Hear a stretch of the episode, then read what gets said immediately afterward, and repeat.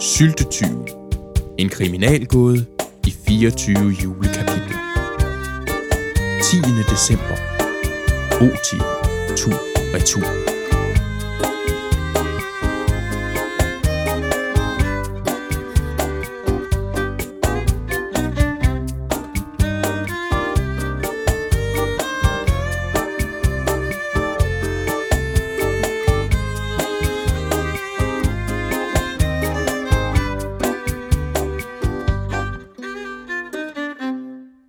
Det er den 10. december.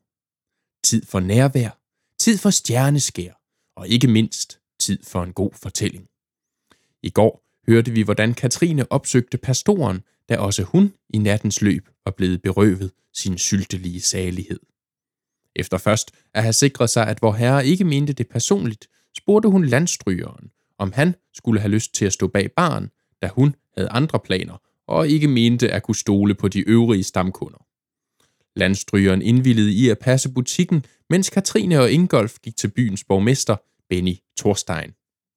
Thorstein nægtede dog pure at lukke op for kommunekassen og sætte en efterforskning i gang, og han kom endda for skade at antyde, at den lukkede pengekasse snarere havde at gøre med borgmesterens eget overforbrug for offentlige midler, end med egentlig økonomisk smalhals. Tilbage på værtshuset tordnede stamgæsterne alle mod borgmesterens arrogance. Slagteren fortalte landstrygeren, at Thorstein har siddet på posten i 27 år, uden så meget som et eneste valg. Dagens tekst begynder på det dinglende egen hen ad eftermiddagen, hvor stamgæsterne efterhånden har indfundet sig, og nu skyller gudstjenesten ned til den årlige, traditionsrige 10. decemberskænk. Hvor var det dog godt at se jer alle sammen i kirken i dag. Fornøjelsen var da helt på vores side, Ja, vi er jo nogen, som forstår at sætte pris på det arbejde, vores lokale pastor gør. Flot andagt, Ingolf. Nydeligt. Pastoren fornemmer de krydsede fingre bag sine venners rygge, men formår alligevel at sige, Godt at høre, kære venner. Du, Katrine, lad os gentage spøjen, som man siger. Drøvlen er tør. Et stykke sværsartig, bare på regning. Ja, det bliver vel det nemmeste, Albert, vil du række mig samfundshjælperen? Mens Severin er i færd med at åbne sin pilsner, går døren op, og ind træder ingen ringere end opfinderen Agamemnon Ulkær. Halløjsa! Jamen, Agamemnon, der ser vi da sjældent hernede. Nye opfindelser på beding. Niks! Ikke?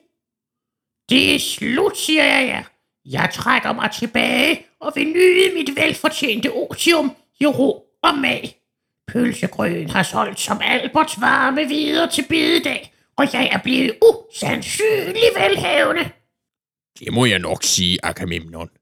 Det skal der fejres med en lille en, synes du ikke? Efter alle de år, du har slidt og slæbt. Jo, så mænd. En lille en, Katrine. Jeg lader os da få en runde til hele bordet. Tag også selv en med. Så gerne. Åh, blot en mineralvand til mig, Katrine hvis du da ikke har aldrevin. Alle er glade på Agamemnons vegne, og lykønskningerne flyver gennem luften. Hvordan skal vi så klare os uden vores opfinder? Så bliver vi jo nødt til at gå tilbage til at koge grød selv. Og Albert, jeg har et lager af pølsegrød, der vil kunne holde jer forsynet i flere årtier. I har jo allerede købt ind til, hvad I skal bruge i år. Omsætningen har været så god, at jeg tænker på at sætte prisen ned hvad siger I så? Ingen smalle steder her. Det er simpelthen gået over al forventning. Hvor er jeg dog glad på dine vegne, Agamemnon. Ja, som jeg altid siger, penge er som pelsdyr. Forsamlingen synes, som sædvanligt, ikke helt at have forstået meningen med Alberts ordsprog, og Katrine bider tænderne sammen. Pelsdyr. I ved, de små kan jo være ganske søde, men det er først, når de bliver store, de rigtig begynder at bide fra sig. Aha. Agamemnon når lige præcis at gribe ind, inden Katrine begynder at diskutere ordsprog med bageren. Katrine, en omgang mere, og brændevin til hele forsamlingen. Den euforiske stemning bliver med et til absolut stillhed, da døren går op kommer borgmesteren i egen høje person. Benny, borgmester Thorstein, har du fundet penge? Åh, oh, penge. Det er da også det eneste underklassen kan tænke på. Næh, jeg kommer for at indkassere, Katrine. Indkassere? Ha, du husker måske ikke, at I fik lov at spille min dyrebare tid på betingelse af, at jeg kunne få mig en bjæsk på husets regning. Jeg troede ikke, du kom her, sådan og viste dig for pøbelen, Thorstein. Undtagelser slagter undtagelser. Tro mig, det er ved Gud ikke for selskabets skyld. Her har du din brændevin. Men er du glad for, at jeg ikke kan få mig til at spytte i god spiritus? Har du vendt hver en krone? Hver og en, Katrine. I må da kunne forstå, at sådan et spabad, det installerer jo ikke sig selv. Hvad? Slagteren rejser sig i ren og skær raseri. Sådan en asfalt, den installerer jo ikke sig selv. Her bryder landstrygeren ind. Det var ikke det, du sagde. Jo, det var. Det er jeg meget sikker på, det ikke var. Desuden er hele byen brolagt. Der er ingen asfaltering. Sig mig, hvad er du i grunden for en lasaron? Et mindre skænderi starter.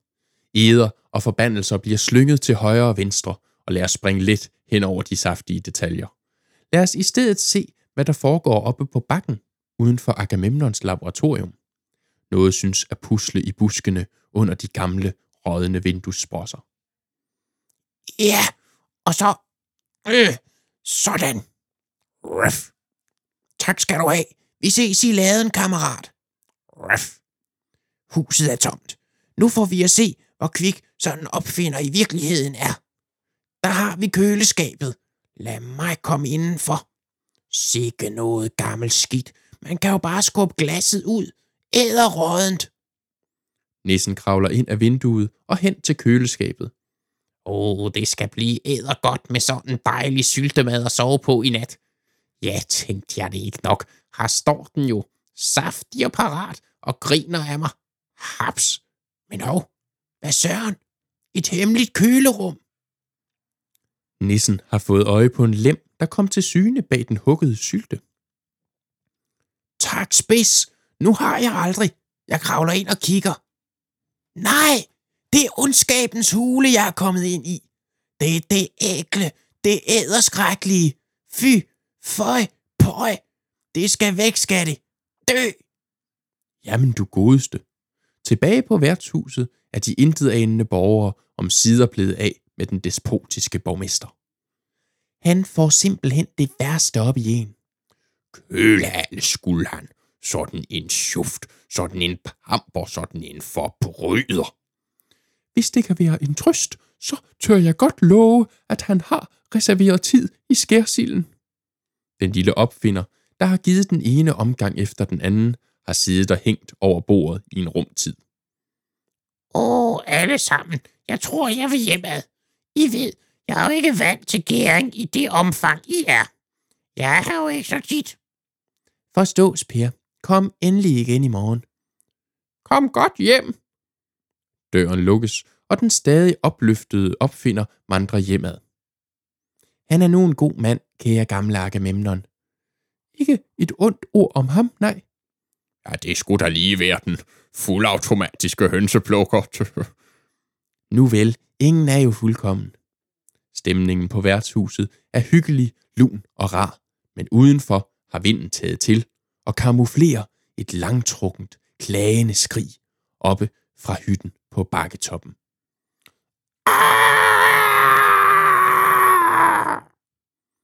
Natten sænker sig, og alt under fred og ro, som det sig hør og bør i december måned.